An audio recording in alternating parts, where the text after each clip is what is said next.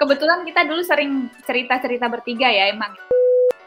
Ya udah, akhirnya aku daftar di dua tempat dan ternyata lulus di dua-duanya. Ya udah, akhirnya aku aku tuh nemu hasil tes IQ zaman SMA yang hasilnya itu uh, cocok ke dosen gitu loh. Nah di situ aku tuh kayak speechless gitu. Tapi luar biasa nggak sih akhirnya kita mencari nafkah di, di sama-sama di Jakarta gitu loh. Iya, padahal kita ini beda. Nggak ada tujuan ke Jakarta, nggak habis pikir kan.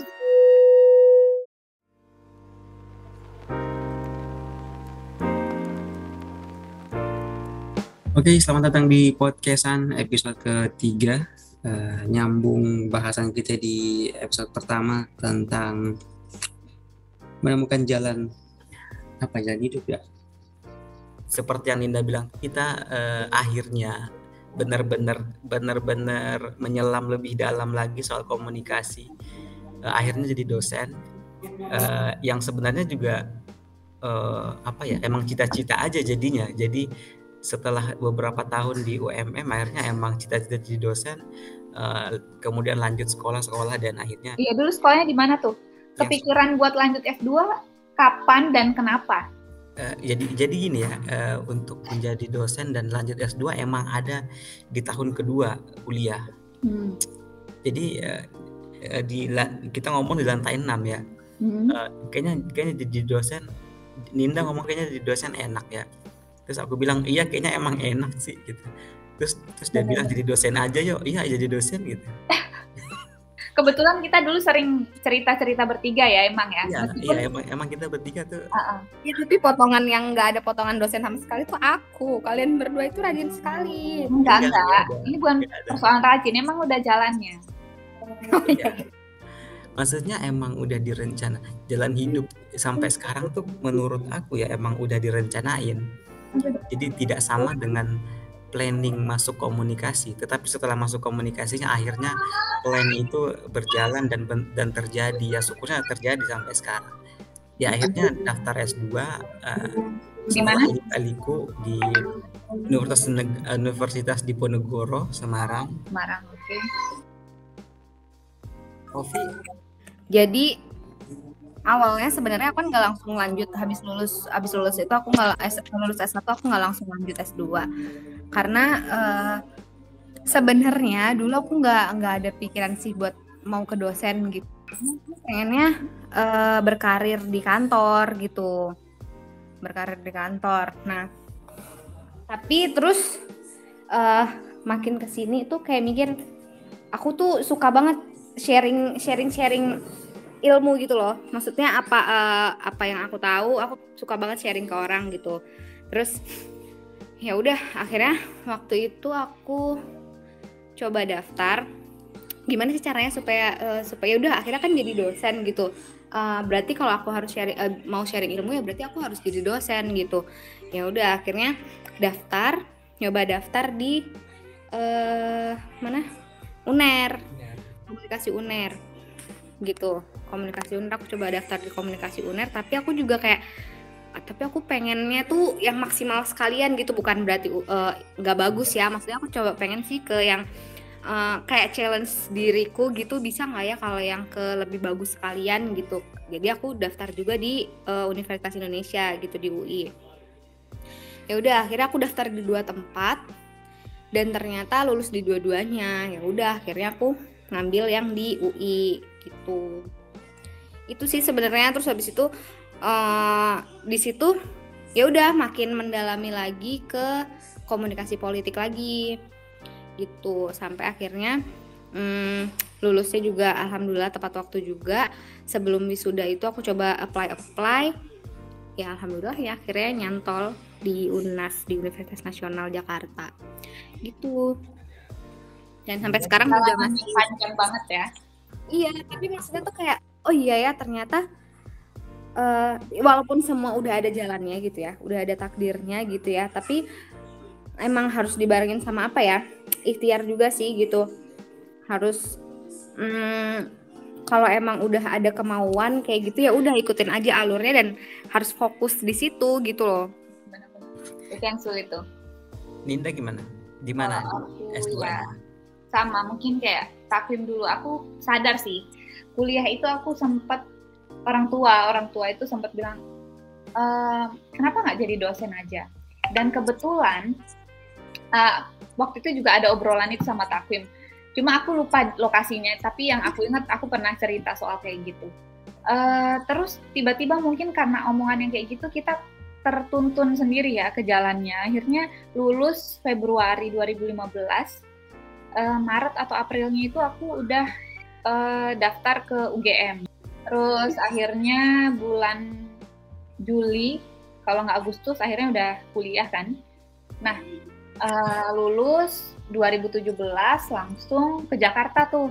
Waktu itu Ovi masih kuliah di UI dan aku main. Niatnya emang ya udah deh main gitu kan ke Jakarta. Belum ada. Saksi hidup saksi hidup banget nggak sih aku? Benar-benar ngelihat gimana pusingnya aku lulus tapi aku tuh mau ke mana gitu ya. Iya. ah aku akhirnya gini aku tuh masih ambisi buat di kementerian pada saat itu jadi ke Jakarta ke Jakarta itu tujuannya ke Kementerian Lingkungan Hidup sama Kominfo tapi waktu ke sana ke Jakarta ini niatnya cuma liburan tuh, cuma main. Tapi aku sekalian nyamperin ke kementeriannya itu. Ternyata bisa di Kementerian Lingkungan Hidup, tapi memang harus outsource dulu.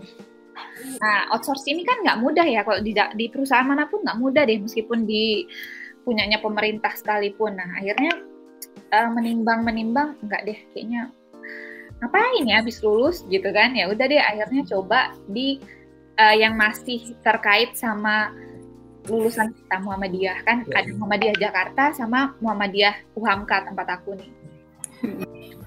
Kebetulan yang dipanggil duluan itu yang Uhamka, sedangkan Muhammadiyah Jakarta itu dua bulan setelah NIDN ku turun, aku baru dipanggil di Muhammadiyah ya. Jakarta. Lama banget. Iya, para Madinah juga gitu. Jadi udah udah udah keburu punya NIDN, jadi di UHMK itu cepet banget prosesnya waktu itu pengangkatan dosen itu sebulan setelah aku masuk langsung punya ini DN. Nah, kampus-kampus lain itu kayaknya telat merekrut aku. Kayaknya mereka menyesal. Aku harap mereka menyesal. Astagfirullahaladzim. Udah. Ya.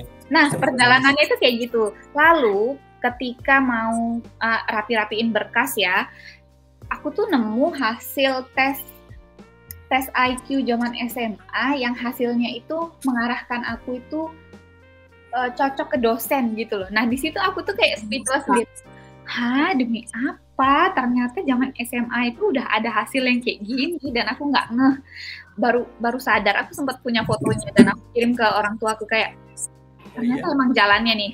Udah deh, udah kayak gitu sih. Jadi perjalanan mencintai komunikasi itu cukup lama kalau aku. Jadi aku tuh nggak mudah langsung uh, awalnya serak aja dulu sama komunikasi jalanin eh malah lanjutin ke S2 sampai sekarang kita jadi dosen gini kan tandanya kita udah cinta banget sama bidang ini gitu. Kalau mungkin kalian mau kasih closing statement ya, obrolan obrolan kita ke sana kemari hari ini terkait perjalanan mungkin perjalanan kuliah seumur hidup itu. Mungkin kalian mau cerita closing apa ya? Bukan closing statement apa ya? Mem membuat satu argumen yang indah lah untuk diskusi atau cerita kita hari ini. Kalau kau dulu, kau dulu gimana deh?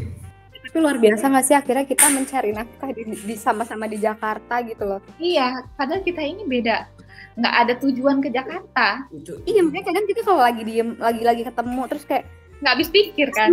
Iya sekarang gitu gak sampai anak, sampai kita sampai datengin ke nikahan takwim di Bekasi. Aku tinggal di Bekasi dulu itu kayak sesuatu yang nggak mungkin, nggak kita rencanain gitu loh. Iya, emang aku soal gimana menjadi mahasiswa seumur hidup di komunikasi itu ternyata semakin kita mendalami sesuatu itu kita semakin perlu belajar dan kita tahu bahwa sesuatu itu nggak mudah gitu loh. Mungkin dulu orang-orang beranggapan setiap masuk atau memilih jurusan yang mudah aja deh komunikasi, yang mudah aja deh komunikasi. Sampai sekarang orang selalu mengatakan jurusan yang mudah aja komunikasi, tapi ternyata sesuatu itu semakin kita dalami, kita semakin merasa bahwa kita itu tidak mengerti, kita itu harus terus belajar, harus harus terus mencari tahu yang dimaksud dengan komunikasi itu apa. Jadi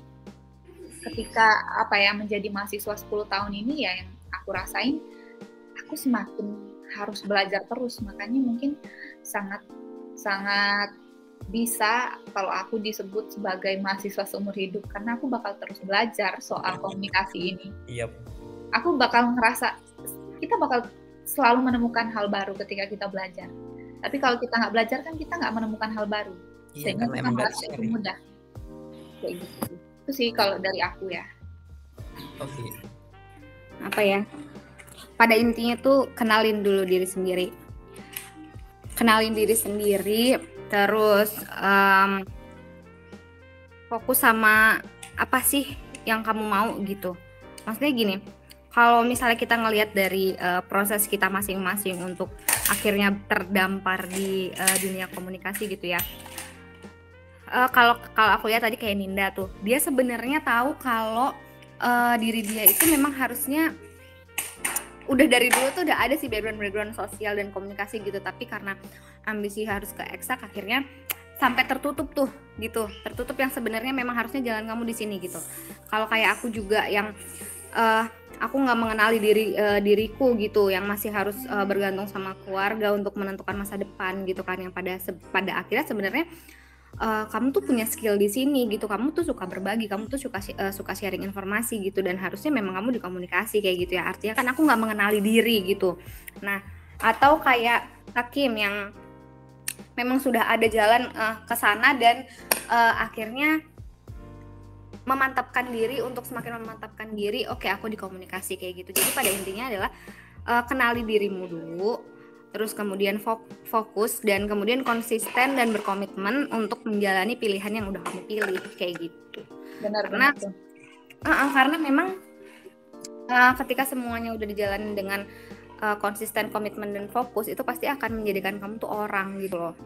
Gitu. Dan yang paling penting kan memang ketika bagaimana kita bermanfaat buat orang lain nggak sih hidup itu gitu. Dan menurut Mas Hamilton Lin katanya. Ini Ustazah. kayak gitu aja sih sebenarnya kalau dari aku yang aku lihat tuh kayak eh, banyak banget ya sebenarnya eh, kalau misalnya kita udah mulai merenung gitu eh, nginget-nginget yang masa lalu itu kayak oh iya ya ternyata eh, setiap makanya kenapa kita eh, jangan melihat hasil tapi melihat proses itu ternyata tuh kayak kayak gini ya gitu kayak gitu Sip, sip. Thank Betul, you, betul. Opi. Betul. Benar banget. Takwim nih penasaran gimana? nggak ada sih eh, sama sih sebenarnya sama eh, jadi jadi gimana gimana menyelesaikan apa yang udah dimulai aja. Eh, sebenarnya kalau dianggap komunikasi itu jurusan remeh jurusan gampang atau banyak juga yang merasa ngapain sih belajar ini? Toh aku di luar juga bisa dapat bisa belajar lebih banyak lagi Eh, coba coba deh jangan jangan egois jangan mikirin diri sendiri. Eh, selesaiin apa yang udah dimulai itu bisa membanggakan banyak orang. Jadi aku aku ingat banget tuh eh, si si Radit tuh si Radit Jadika pernah eh, speech di UI ya. Radit itu udah punya banyak apa pun udah banyak fans bukunya udah berbanyak udah banyak. Tapi dia coba tetap selesaiin kuliahnya di eh, UI geografi atau apa sosiologi atau apa Eh, itu eh, agar bisa melihat orang tuanya bahagia di eh, lokasi wisuda. Apa gedung wisudanya UI apa Vi? Balerum ya. Jadi jadi agar bisa melihat orang tuanya bahagia senyum melihat Raditya Dika wisuda di Balairum itu sebenarnya kalau dipikir-pikir buat tujuannya dia sendiri sebenarnya nggak buat apa. Ijazahnya juga bakal tidak berguna sebenarnya. Tapi demi membahagiakan orang walaupun orang tuanya walaupun hanya sehari apalagi kalau emang eh, orang tuanya sudah apa mengharapkan a- apa kalian atau teman-teman buat bisa menyelesaikan jurusan itu hidupnya di situ. Apa pun jurusannya sih komunikasi seni ya eh, apa apalagi pendidikan agama Islam eh, selama tidak bukan untuk memikirkan diri sendiri terus sel- selesain apa yang udah apa yang udah di- dimulai toh pintu akan terbuka lagi dan lagi dan lagi kalau bisa Betul, betul. selesain satu gitu Sudah? Tepuk tangan dulu buat cerita hari ini Ada pertama kita yang ternyata tidak wacana ya, alhamdulillah. Alhamdulillah. Nah, mungkin kita eh, akhiri dulu ya cerita kita. Ya, semoga bisa menjadi refleksi diri. Akhirul kalam. Oke, gimana? Oke. Kita Akhirul say, say bye aja. Iya. eh, Oke. udah. Udah, yuk. Udah.